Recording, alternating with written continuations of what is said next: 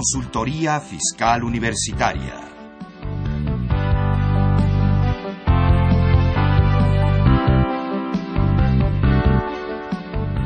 Un programa de Radio UNAM y de la Secretaría de Divulgación y Fomento Editorial de la Facultad de Contaduría y Administración. ¿Qué tal? Muy buenas tardes tengan todos ustedes. Mi nombre es Carlos Burgoa y el día de hoy les doy nuevamente la bienvenida a Consultoría Fiscal Universitaria. Pues es un programa en el cual hemos tocado varios puntos, todos ellos de trascendencia, dado que en el último año pues se han presentado todos los efectos, consecuencias de lo que fue la reforma fiscal. Y pues ya estamos incluso hasta un poquito nerviosos, estamos un poco inciertos de cómo se ha estado desarrollando. Incluso las propias autoridades, por qué no decirlo, también han tenido un desconcierto por acoplamiento en lo que va a ser este nuevo esquema. Pero no conformes con la reforma, el 2 de abril de este año tuvimos un nuevo reglamento del Código Fiscal. Y yo siempre lo he considerado así, que en el reglamento para esto, pues siempre nos tenemos que remontar de alguna manera a los temas iniciales, porque pues, son continuidad de lo que ya se estaba dando. Por lo tanto, tenemos a dos invitados muy especiales que nos van a ayudar a desarrollar este tema y desde luego pues a resolver todas las dudas que ustedes tengan. Por favor, siéntanse con la confianza. Cualquier comentario que quieran hacer, cualquier observación, con todo gusto aquí los vamos a escuchar. Y voy a presentar en primer lugar a la doctora Sonia Venegas Álvarez. La doctora Sonia Venegas, ella es licenciada en Derecho y también es doctora en Derecho Fiscal por la Universidad Nacional Autónoma de México, en donde es catedrática, desde luego tanto en la Facultad de Derecho como en la Facultad de Contaduría y Administración.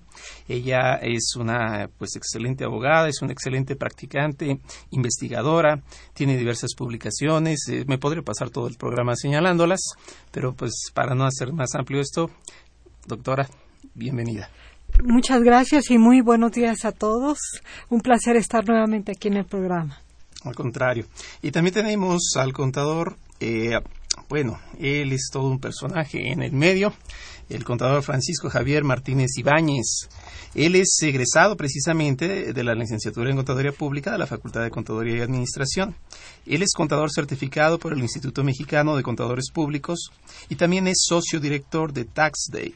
Tiene muchas actividades, pero con estas yo creo que ahorita quedamos bien. Javier. Muchas gracias, Carlos.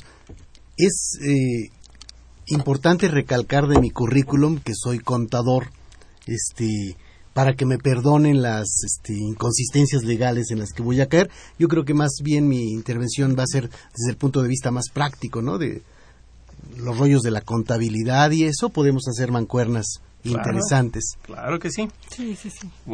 Entonces vamos a platicar, les comentaba hoy, del reglamento del Código Fiscal de la Federación que se publica el 2 de abril de este año.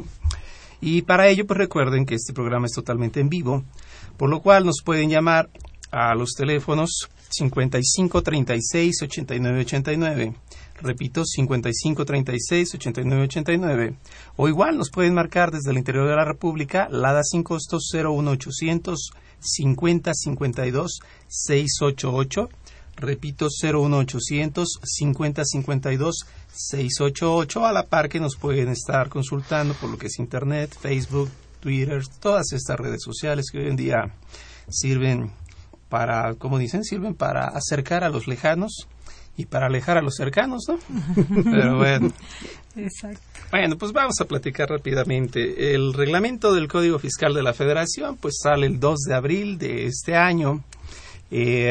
Curiosamente se reducen los artículos. Doctora, no sé si nos pudiera platicar un poco en términos generales, ¿qué es lo que usted apreció cuando sale este nuevo ordenamiento?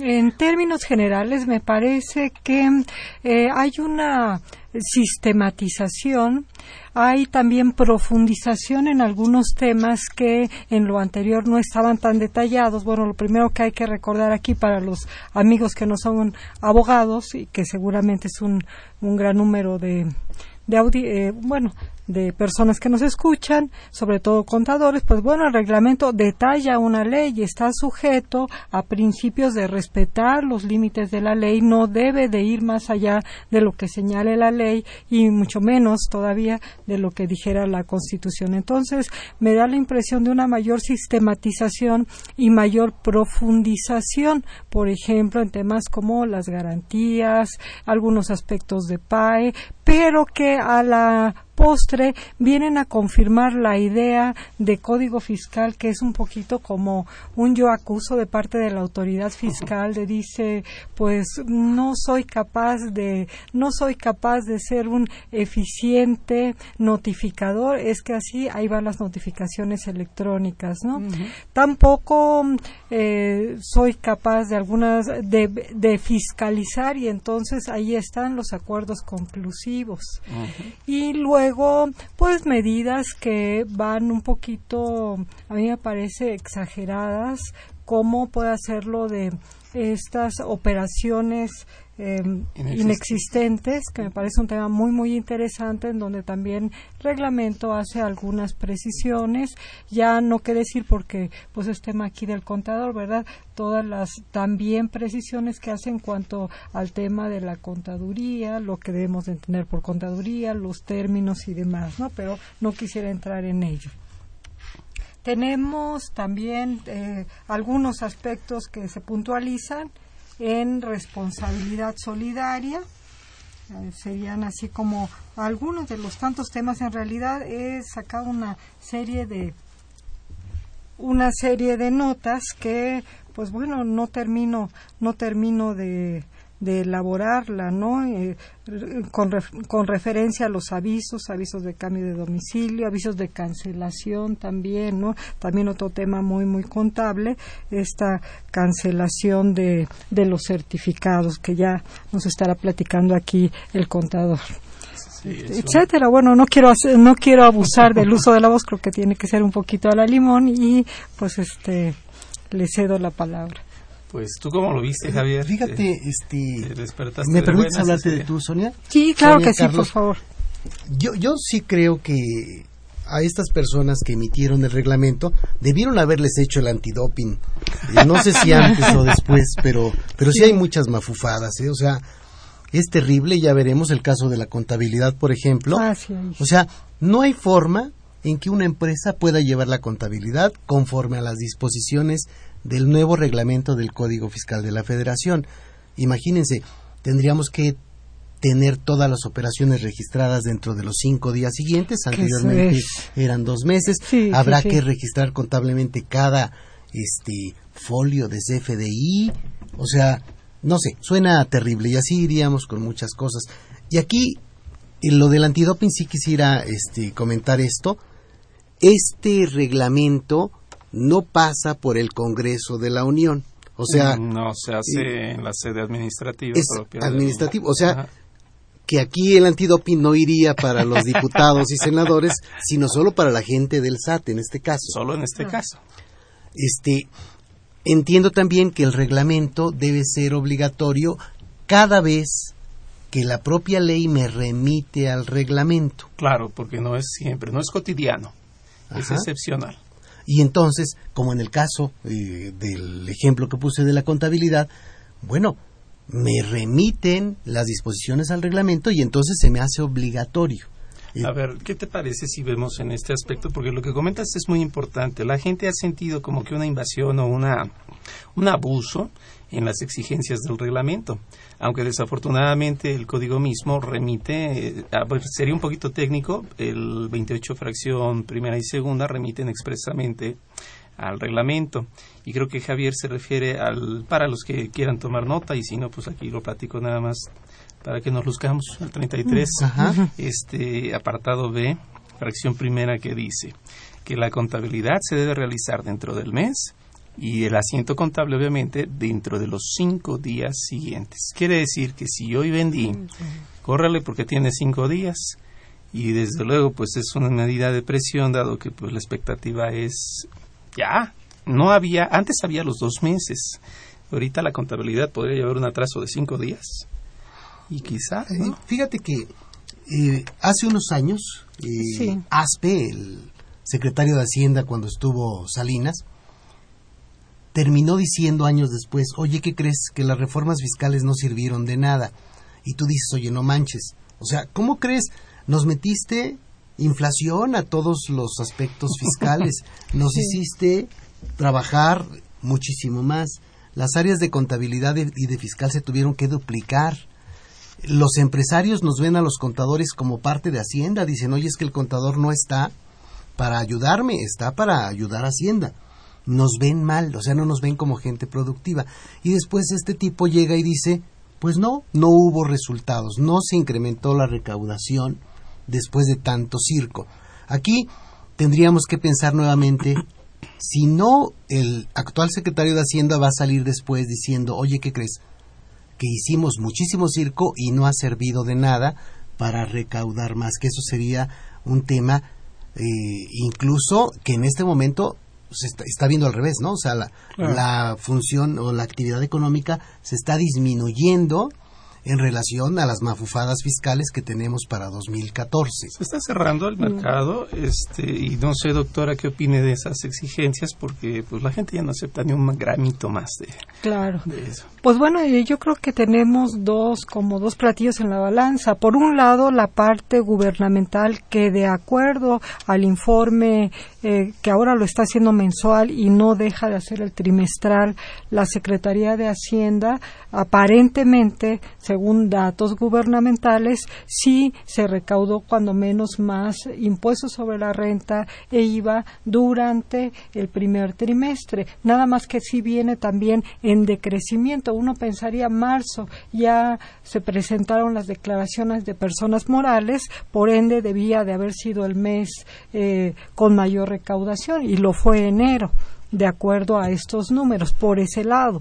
Pero yo estoy totalmente de acuerdo con el contador. Bueno, uno lo vive como contribuyente, el tener los asientos a los 5 días, son pocas las actividades y los regímenes que sean así super light, vamos a llamarlos, que se van a poder tener, pero por ejemplo en actividades empresariales eso pues realmente se me antoja casi imposible, cuando a la par también hay otra serie de cambios como las nóminas electrónicas, en comprobantes fiscales que nos dan las reglas en marzo, no me acuerdo exactamente el día, las reglas para aplicarlas además de manera retroactiva, lo cual es inconstitucional, a partir del mes de enero, el relajo que se traen en régimen de incorporación también, ¿no? Que no termina de estar propiamente la plataforma y que por lo tanto las declaraciones bimestrales se van a presentar, las de este ejercicio, hasta creo que el tercer bimestre, ¿no? Ya lo arrastraron hasta... Y dentro de esta vorágine, esta complicación de puntualizaciones y detalles de la contabilidad, que bueno, aquí tenemos al perito, ¿verdad? Sí, en el caso de la contabilidad, y mencionabas el artículo 33, Carlos, este artículo nos viene a decir cómo llevar la contabilidad en relación al 28 de código, que... En las fracciones 1 y 2, en la fracción 1 nos habla de la contabilidad para efectos fiscales y en la fracción 2 de los registros contables. Es más, de hecho, yo quisiera comentarles algo, perdón por interrumpirte, Javier. Yo siempre he hecho hincapié en mis alumnos, en mis clientes y en toda la gente que guste platicarnos. La contabilidad hoy en día no es el registro, la contabilidad es el registro y el documento que le da soporte. Partimos de un ejemplo en el cual si yo digo que esto es préstamo, no es suficiente, no basta el registro, sino tiene que existir el contrato respectivo. Si se da un aumento de capital, no basta el registro, sino el acta de asamblea. Básicamente, para los que nos escuchan, la fracción primera es el documento y la fracción segunda es el registro. Y ahí es donde mete el jaque, porque dice, dentro del registro, ahí les van 5 días. Que es, pues nada más, ¿verdad? Sí, a ver, entonces, dice, como una clasita de contabilidad, para que se espanten un poco de todo lo que tenemos que hacer. La contabilidad, aparte de reunir normas de información financiera, lo que antes eran los principios de contabilidad, generalmente ignorados, tiene que cumplir también con lo que solicita el Código Fiscal de la Federación en el propio código que nos remite al reglamento y también a reglas de carácter general para muchas otras cosas. En la fracción 1 del artículo 28 del código nos habla de la contabilidad para efectos fiscales, en el 2 de los registros contables. Y ahí llegamos al artículo 33 que mencionaba Carlos del nuevo reglamento y nos dice que respecto de la contabilidad se estará a lo siguiente. Y nos da una fracción A y una fracción B. En la fracción A nos dice cómo se integra la contabilidad. Dice en varias fracciones: fracción 1, la contabilidad son los registros contables; fracción 2, todos los avisos al RFC, todas las declaraciones de impuestos, todos los estados de cuenta bancarios y tarjetas de crédito, la parte de acciones y partes sociales. Esta fracción 5, Carlos, en lo que mencionabas que tiene que estar el acta de asamblea, no, aquí me dicen que deben estar las acciones, partes sociales y títulos de créditos en los que sea parte el contribuyente. O sea, debiesen existir también. Claro, el título emitido.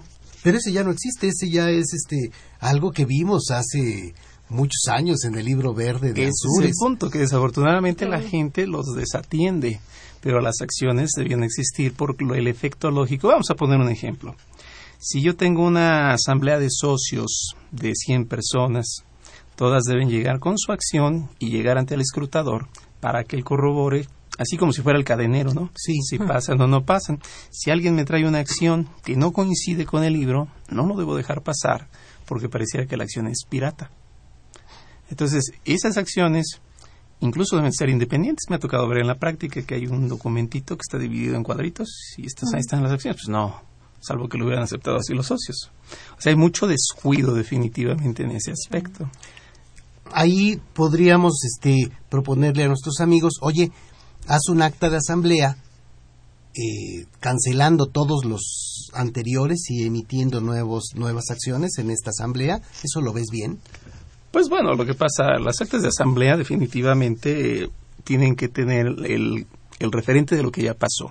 Hay acciones preferentes, como sabemos, para todos los que nos escuchan. Hay acciones de tipo ordinarias, y yo pienso que es lo que la gente está perdiendo de vista. ¿Tú cómo ves, Javier? Se habla mucho de que la documentación, desde luego, para cuando se hace el registro contable es porque ya existe.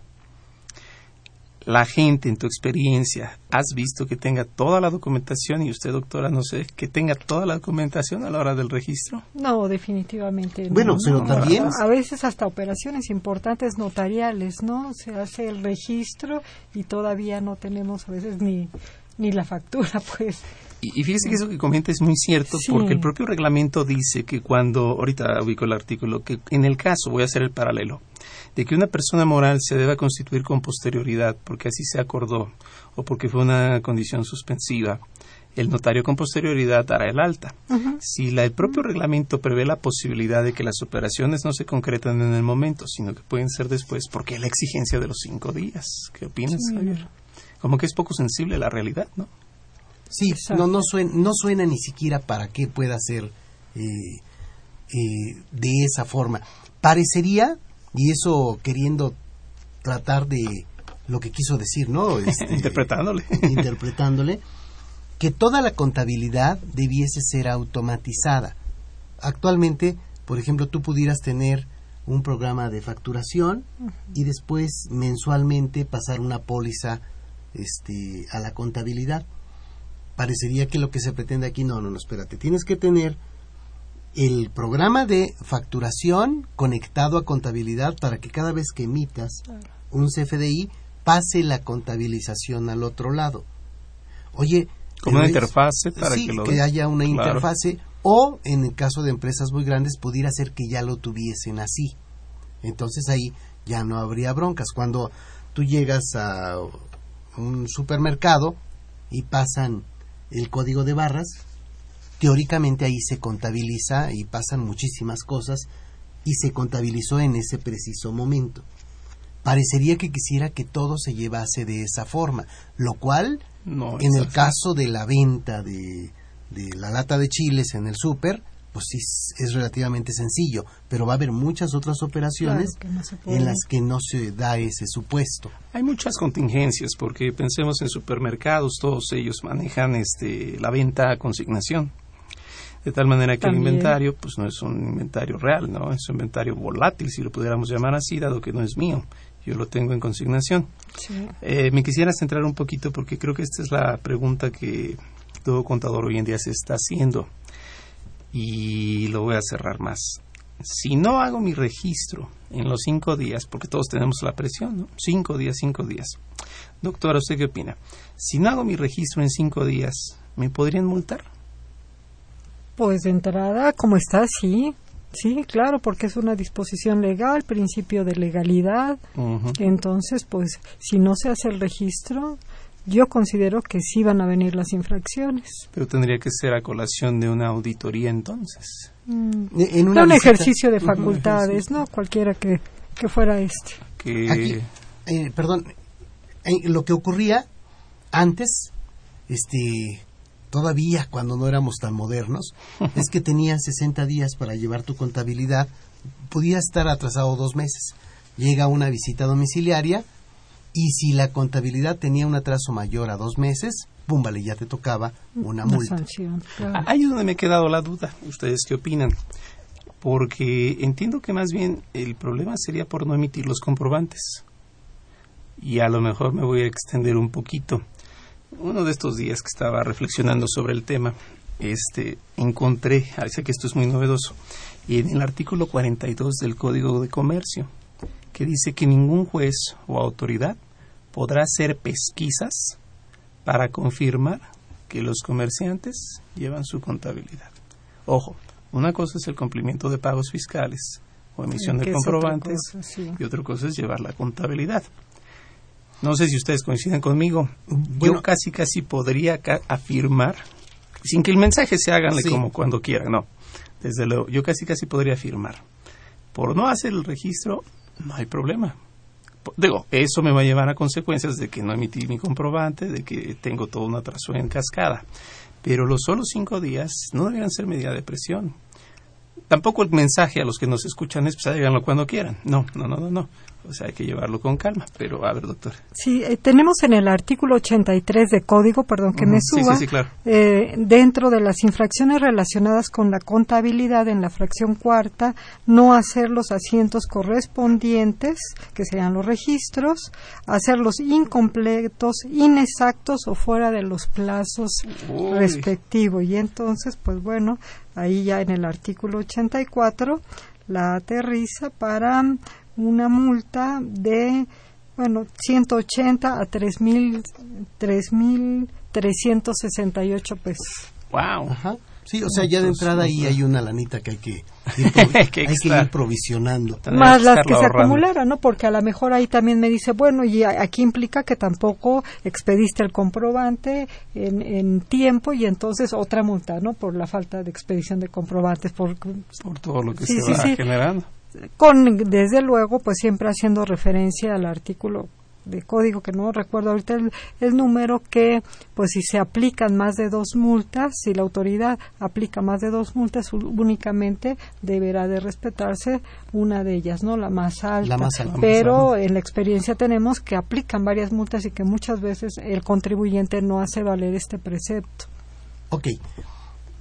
Si me dan chance, le echo una leída a la lista de estos dos puntos. Para que se espante la gente, ¿no? O sea, yo creo que este programa lo podías repetir el día de Halloween, ¿no?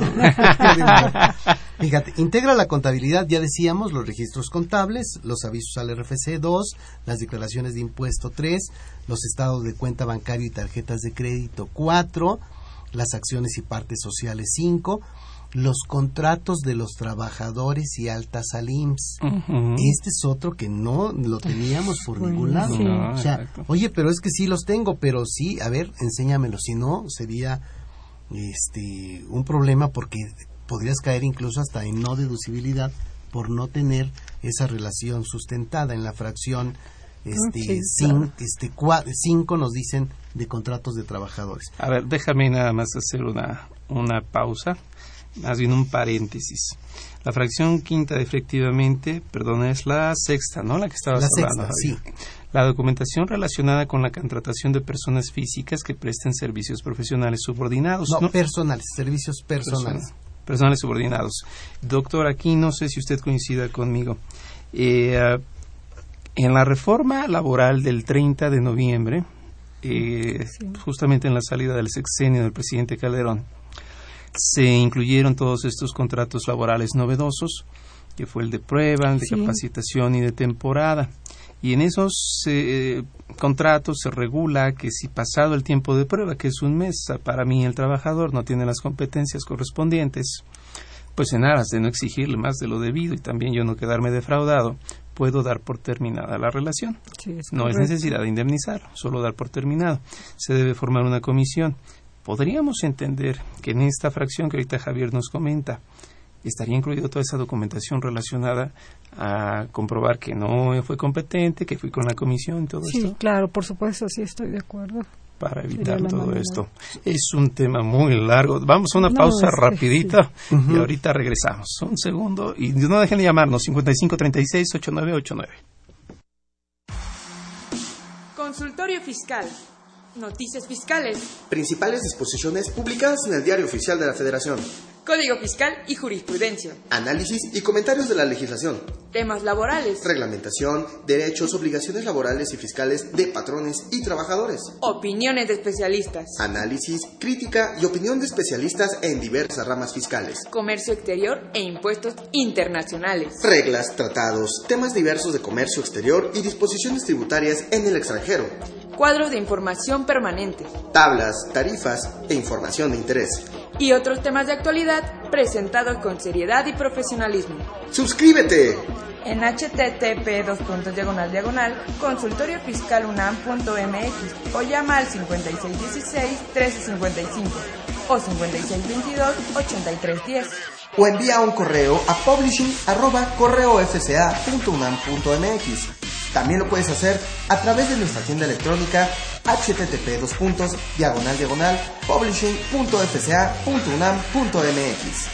Consultorio Fiscal. Más que una revista, un servicio de asesoría y orientación a la comunidad.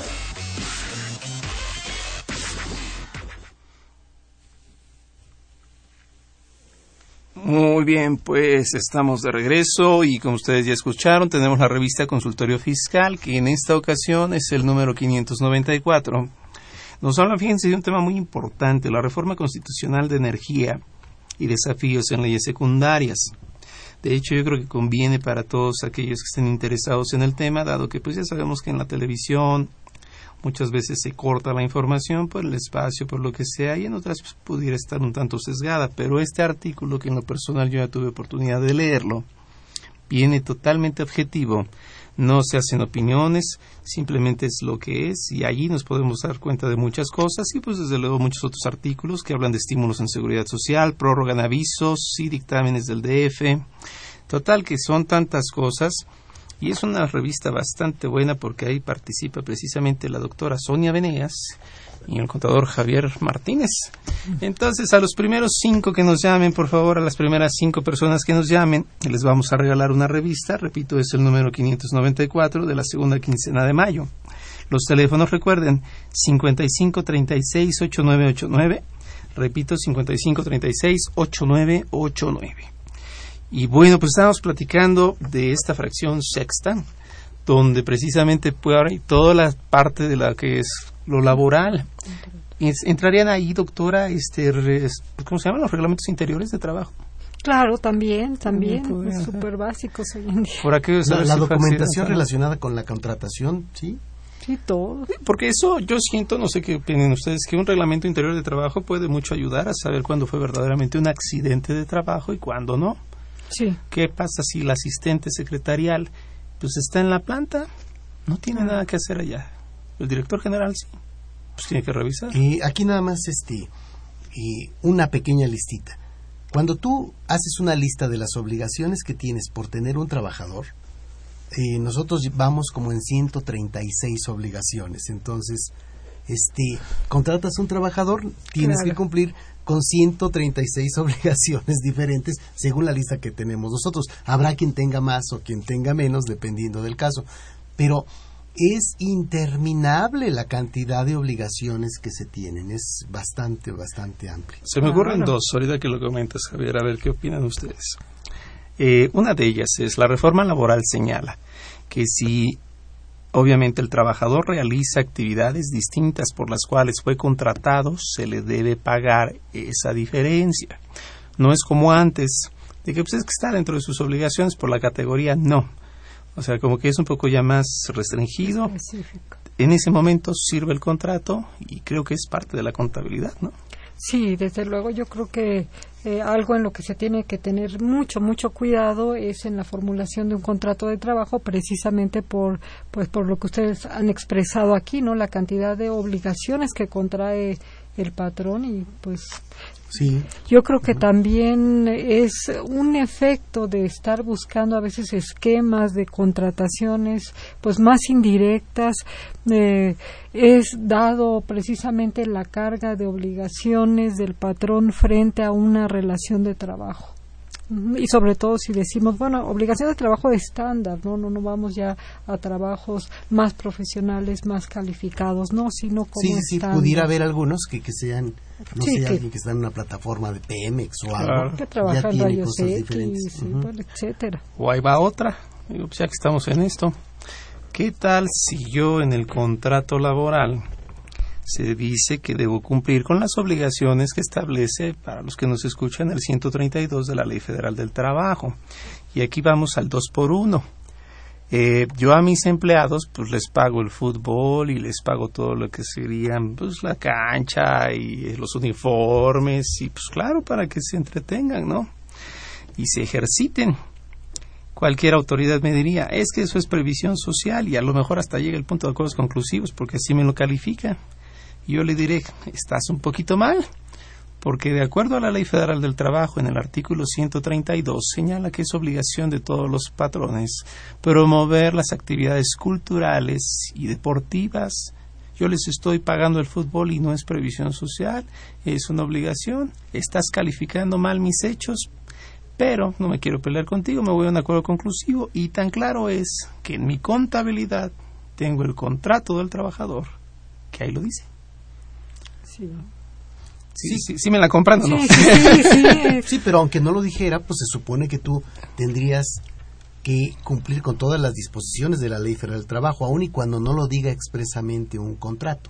Para que no me lo... Sí, definitivamente. Porque lo que buscaría el fisco es castigarlo con la deducción parcial del 47%. Yo diría, es el 100%, no es previsión, es obligación patronal. Sí tendría soporte en su parecer. Y digo, es parte de la contabilidad, ¿no? Sí, estoy de acuerdo, pero... De que pase, es distinto. Es sencillo porque... Exactamente, yo creo que una falta de armonización entre disposiciones fiscales del mismo rango, de la misma jerarquía, genera este tipo de problemas que desafortunadamente terminan resolviéndose en tribunales, ¿no? Por lo general, ahora el doctor hace referencia a los acuerdos conclusivos, pero... Bueno, sí, tengo mis dudas y aparte las mismas disposiciones señalan que la autoridad puede no aceptar el acuerdo. Sí, más bien ahí la pregunta, no sé si coincidan conmigo, la calificación de hechos, yo sé que estamos haciendo un poco amplio este paréntesis, la calificación de hechos a que se refiere el acuerdo conclusivo no es de carácter fiscal, porque la documentación que es parte de la contabilidad y que produce los movimientos que se registran son de naturaleza primitiva, laboral, mercantil, civil. La autoridad y los contribuyentes estamos preparados para saber que el acto que hacemos está bien calificado desde la asesoría hasta su auditoría. Un ejemplo, que dijera la autoridad, le prestaste a tus empleados y no les cobraste intereses, por lo mismo es un sobresueldo del cual me debes retenciones. Como no hay intereses, va para atrás y yo le volveré a decir, tu calificación está mal. Por ejemplo, el 111 de la Ley Federal del Trabajo dice, las deudas entre trabajadores y patrones jamás generan intereses, porque es parte del derecho social subordinado. ¿Está listo el SAT o estamos listos nosotros para prepararlo? Yo creo que todavía no, y menos tan ocupados en el análisis de las reformas. Cuando se trata de una empresa en la que el tener trabajadores no es su especialidad. Si es una empresa que hace pasteles, su especialidad es hacer pasteles. Pero el desconocimiento de las leyes. Oye, no sabía que tenía 138 obligaciones por haber contratado a un empleado. Pues sí suena como que no está tan sencillo para alguien. Claro, sabérselo todo es difícil. Decidir ser patrón, ¿no? O sea... Claro. Entonces, esa solicitud de anticipo de salarios es parte de la documentación relacionada con la contratación de personas físicas que prestan servicios personales subordinados. Así es. Muy bien. A ver, por favor, Javier, dinos qué otra. La fracción 7, esta fue la fracción 6.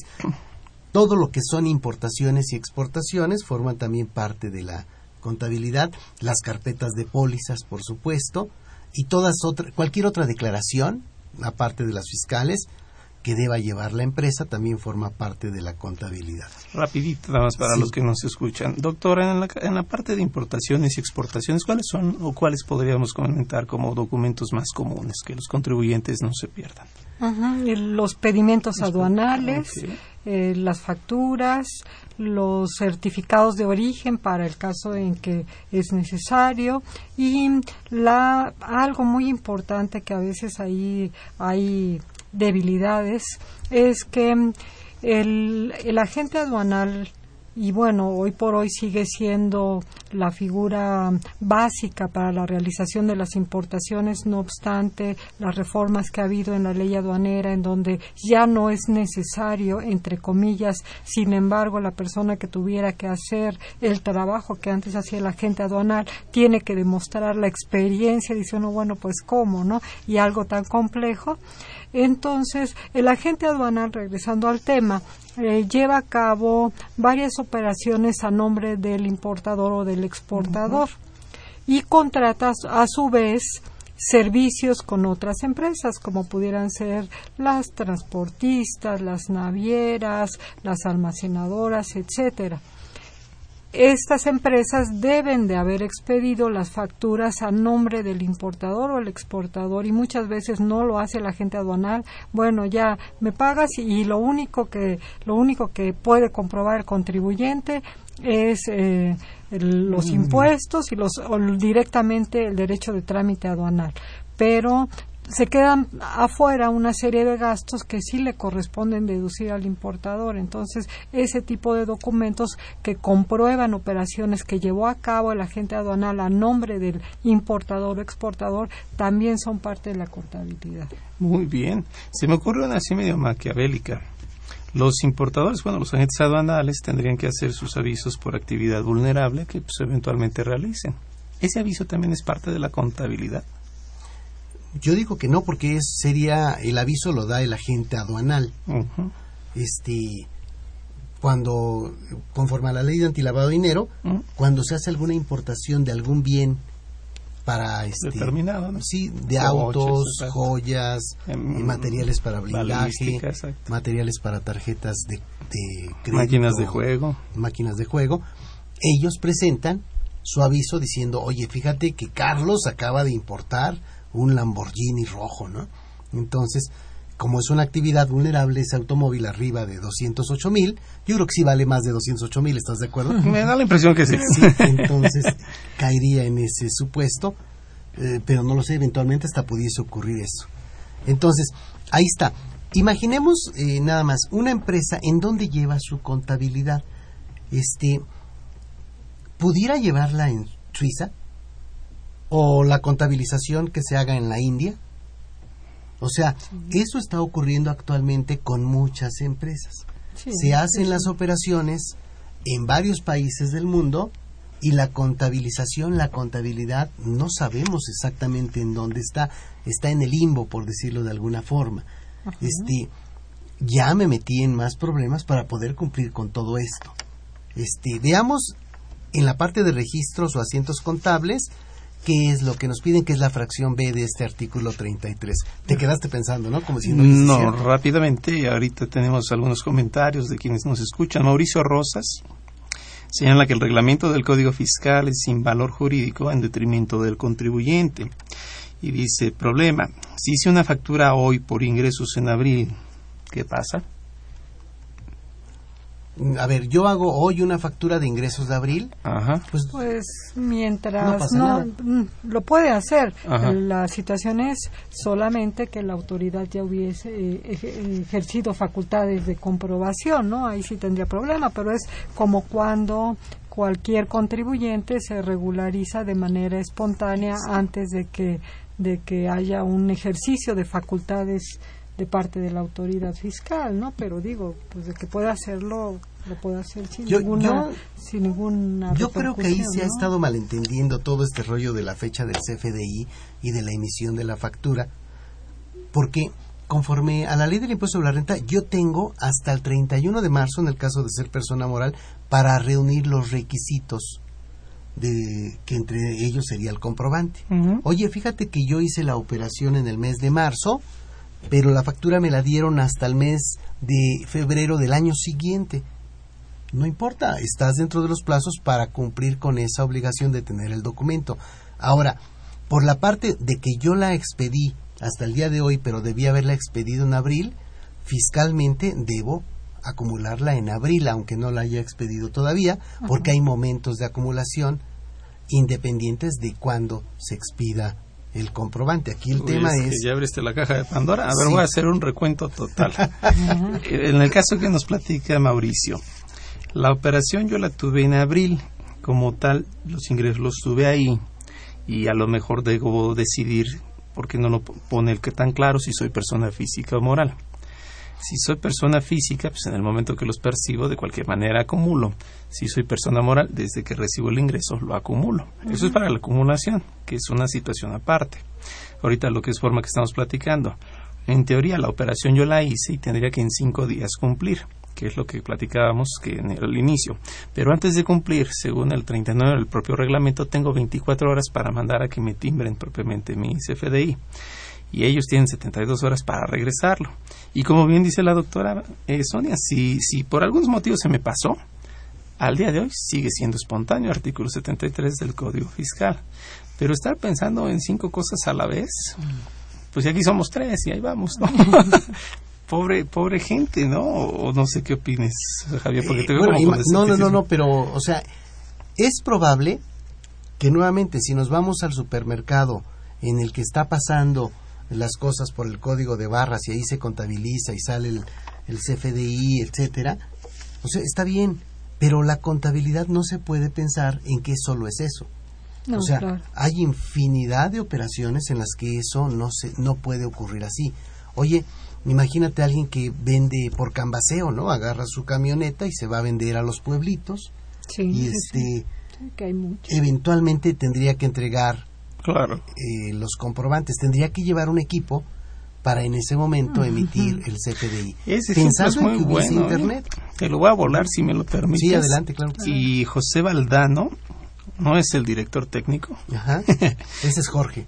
Ah, perdón, me confundí. Okay, esa era con J. Él comenta una inquietud de los honorarios asimilables a sueldos y obligaciones del patrón. Creo que desde luego es una cuestión importante, pero no cae en la hipótesis de lo que son los servicios personales subordinados. O sea, no entraría en esa fracción, sino que yo creo que hay una fracción residual como todas, ¿no? Y todas las demás que faltan, que en el caso del artículo 33 dice, los documentos e información de los registros de todas las operaciones, actos o actividades, como que hay un efecto residual. De todas formas hay que llevarlo, ¿no? Sí. Sí. Sí. O sea, tú dices, a ver, no dice lo del, muy claramente lo del contrato de los trabajadores. No entra en la 6, ajá, en la fracción 6, sino entraría en la fracción 8. Así es. Que esa ya existía, la 8 anteriormente. Sí, esa toda no la da. Ahora, en cuanto a los registros contables, dice, los registros o asientos contables deberán, y la fracción primera de este inciso B, contabilizar en joda, ipso facto. O sea, hay que contabilizar a más tardar dentro de los 5 días siguientes a la realización de la operación. Esa ya de entrada tú dices, oye, es rudeza innecesaria, o sea, sí. Pero bueno. A ver, aquí me surge una duda. Sí. A ver, dice, lo voy a leer un tanto textual, dice, efectuarse en el mes en el que se realicen a más tardar dentro de los 5 días siguientes. A ver, doctora, ¿usted qué opina? Yo termino el mes de mayo y el día 30 pues hago mis ventas o hago mis servicios, lo que sea. ¿Cómo lo podría interpretar? Ya se acabó el mes. Sí. ¿Quiere decir que hoy, día último de mayo, estoy forzado a hacer mi registro? O no importa, o sea, tengo todavía mis 5 días, no, siempre y cuando traigan fecha de mayo. Cuenta con sus 5 días, ¿no? Pero bueno, de todas maneras, seguimos en todas las hipótesis que de pronto pasan por la mente y son de verdad, casi incumplibles, ¿no? Sí, todavía. Porque no todo lleva el orden de que hice y facturé.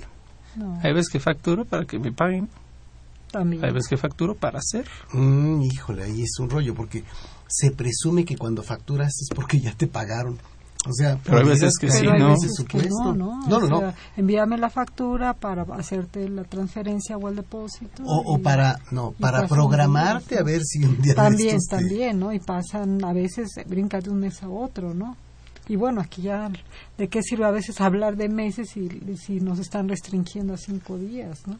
Sí, que el Internet sea rápido no quiere decir que las negociaciones sean rápidas. Sí, no, está en Chile. Entonces, la fracción primera, contabilízale, pero en joda, esa sería la primera. La fracción segunda nos habla del libro diario y mayor, que es algo que ya de alguna forma se viene haciendo. Los programas de contabilidad te van agrupando el diario y el mayor. Uh-huh. Ajá.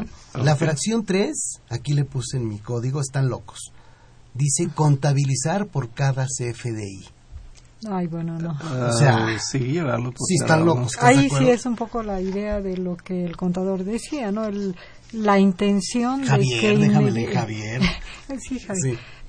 que en cuanto se lleve a cabo la operación se cumplan todas las formalidades, facturas, recibos, contratos y demás, y que de manera automática operaran en todos los sistemas, ¿no? Pues eso sería ideal, pero no es posible. Es muy complicado, pero además yo veo también otra contingencia. Bueno, no es tal si la gente se pone, dentro de todos los cúmulos que llevamos, uno más abusado. Si yo por algún motivo mi comprobante sale mal, la operación se cae o simplemente llegamos a una negociación distinta, puedo emitir un segundo cancelando el anterior. Sí. Porque las autoridades van a tener como vigente el número 1, pese a que el número 2 se refiere a lo mismo, para que no se descuiden por ahí quienes nos escuchan. Sí, y cancelar implica meterse al SAT dentro de la página del SAT cancelar ese folio en específico. Uh-huh. Uh-huh. Ahora, ¿qué pasa cuando son pagos en parcialidades, Javier? ¿Cómo se debe hacer el CFDI? No. A ver, hay un CFDI por la operación, uh-huh, y aparte se entiende que debe haber CFDI por cada uno de los cobros que se están recibiendo, uh-huh, lo cual pues nadie está haciendo en la práctica, o sea, no es algo común. Pensemos que el CFDI que para toda la operación es el 1 y la operación será en 10 exhibiciones. Tendrían que haber otros 10 más y en total se conforma por 11. ¿Y cómo cumplo entonces mi fracción de contabilidad que ahorita estábamos viendo si tengo todo ese relajo atrás? Sí, estaría el registro de la primera la venta, y después, obviamente, cada CFDI el registro sería pues cargo al banco con abono a la cuenta. Y relacionando el número principal original, aunque este es un número 2. Así es. Con las eventualidades que pudiera haber de alguna devolución, algún cheque devuelto. Sí, con todos los asegúnes que... Digo, aquí un poco la idea de nuestro ejecutivo, porque es el que hace el reglamento, pues es que como que vaya todo en la misma ola, ¿no? Pero pues hay una pequeña modificación en la operación y bueno, repercute y lleva todo al día, ¿no? Uh-huh.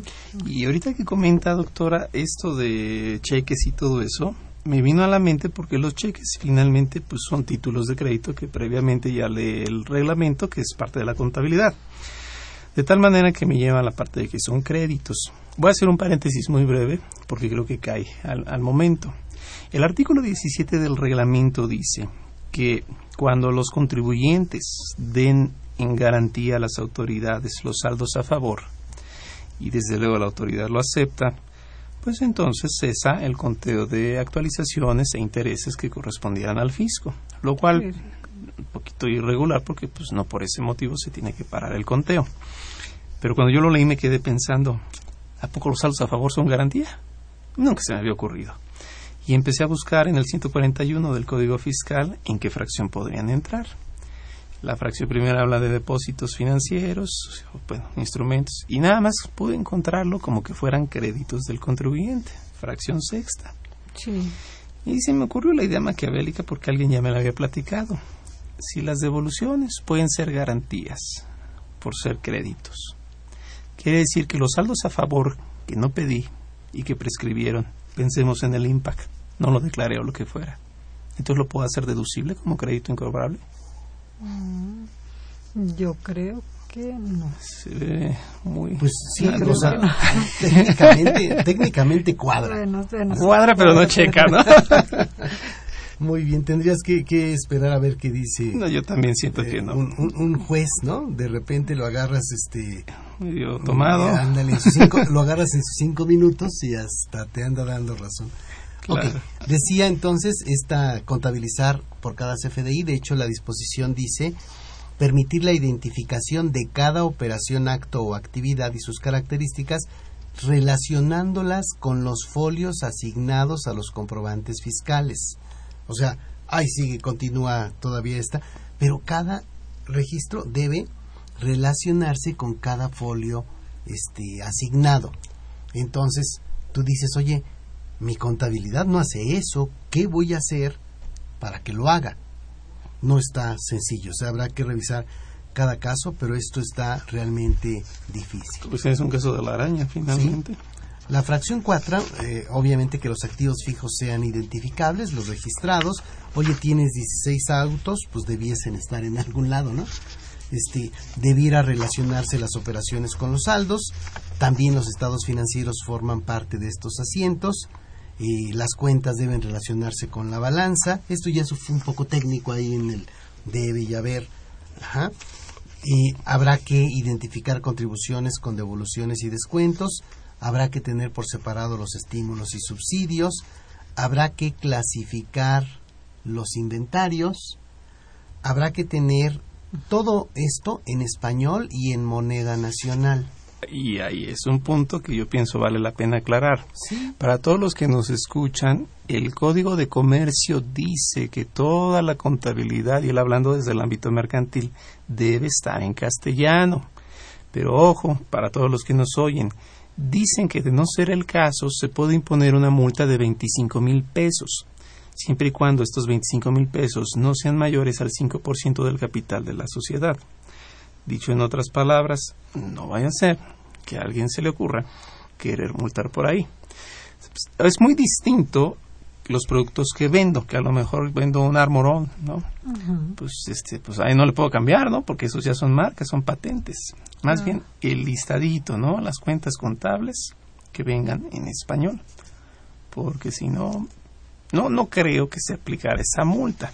Uh-huh. Pero ¿usted qué opina, doctora? No, pues yo también estoy en el mismo tenor. No creo que se apliquen porque pues hay nombres que ya... expresiones y nombres en otros idiomas que las hemos adoptado, ¿no? En definitiva. Kleenex. Sí. Bueno, los iPads. Los iPads. Bueno, pero aquí en el caso de empresas transnacionales, mira, en México la gran mayoría de las empresas grandes o son transnacionales, muy pocas son mexicanas que tienen pie en otros países, ¿no? Como CEMEX o Bimbo. Son del dueño de Telmex. Uh-huh. No, sí.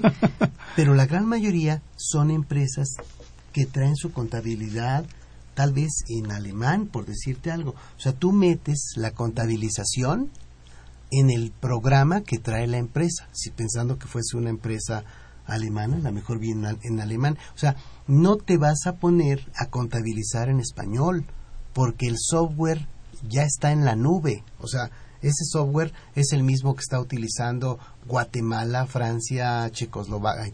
Sí, se unen en ese punto.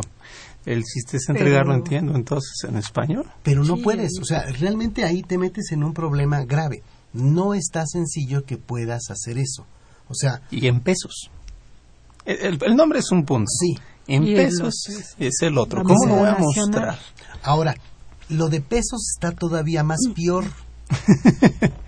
Mira, Conforme al Código Fiscal de la Federación, tú tienes que contabilizar al tipo de cambio publicado en el Diario Oficial en el día de ayer. O sea, sería el tipo de cambio de antier.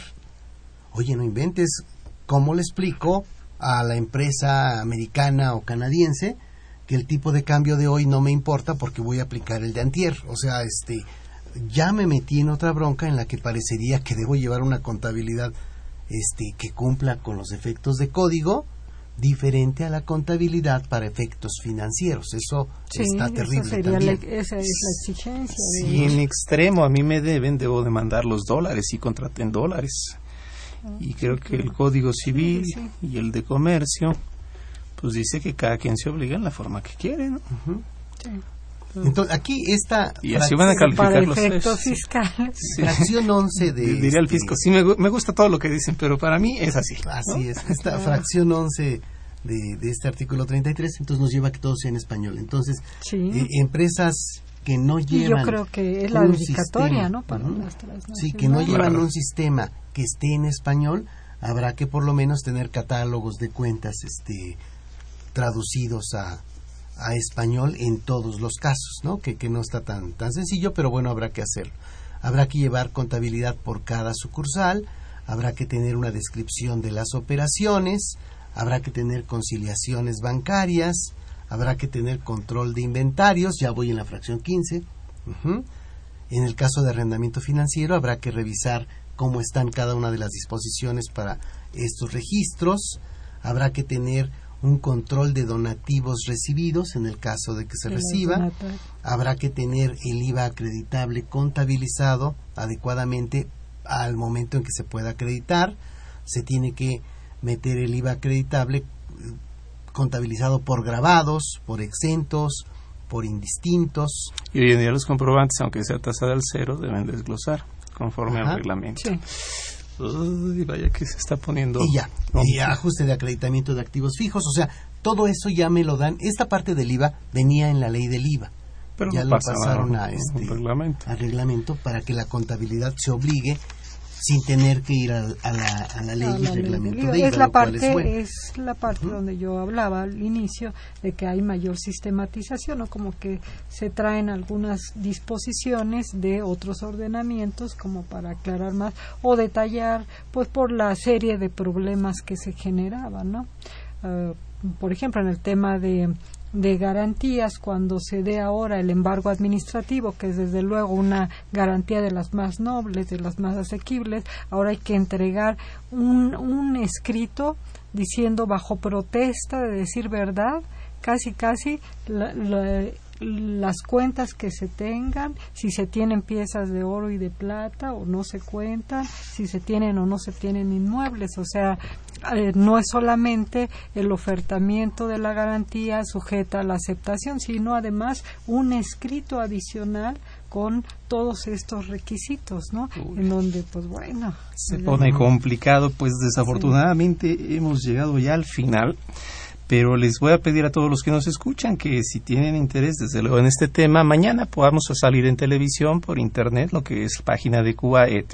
Y con toda comodidad ustedes lo podrán ver el sábado a las 9 de la mañana en su retransmisión que se da en TV UNAM, tanto por televisión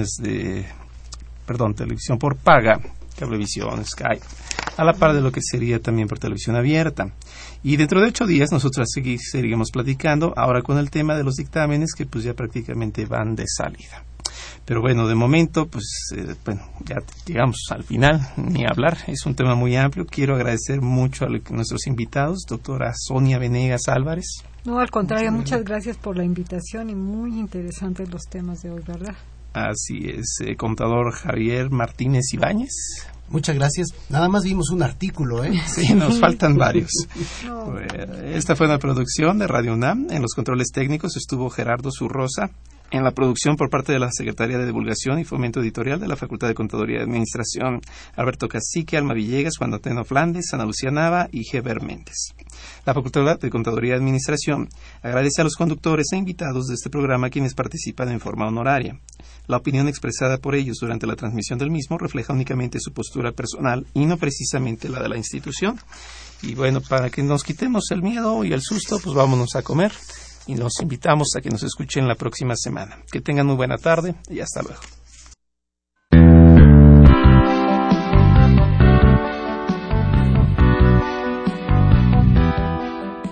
Consultoría Fiscal Universitaria.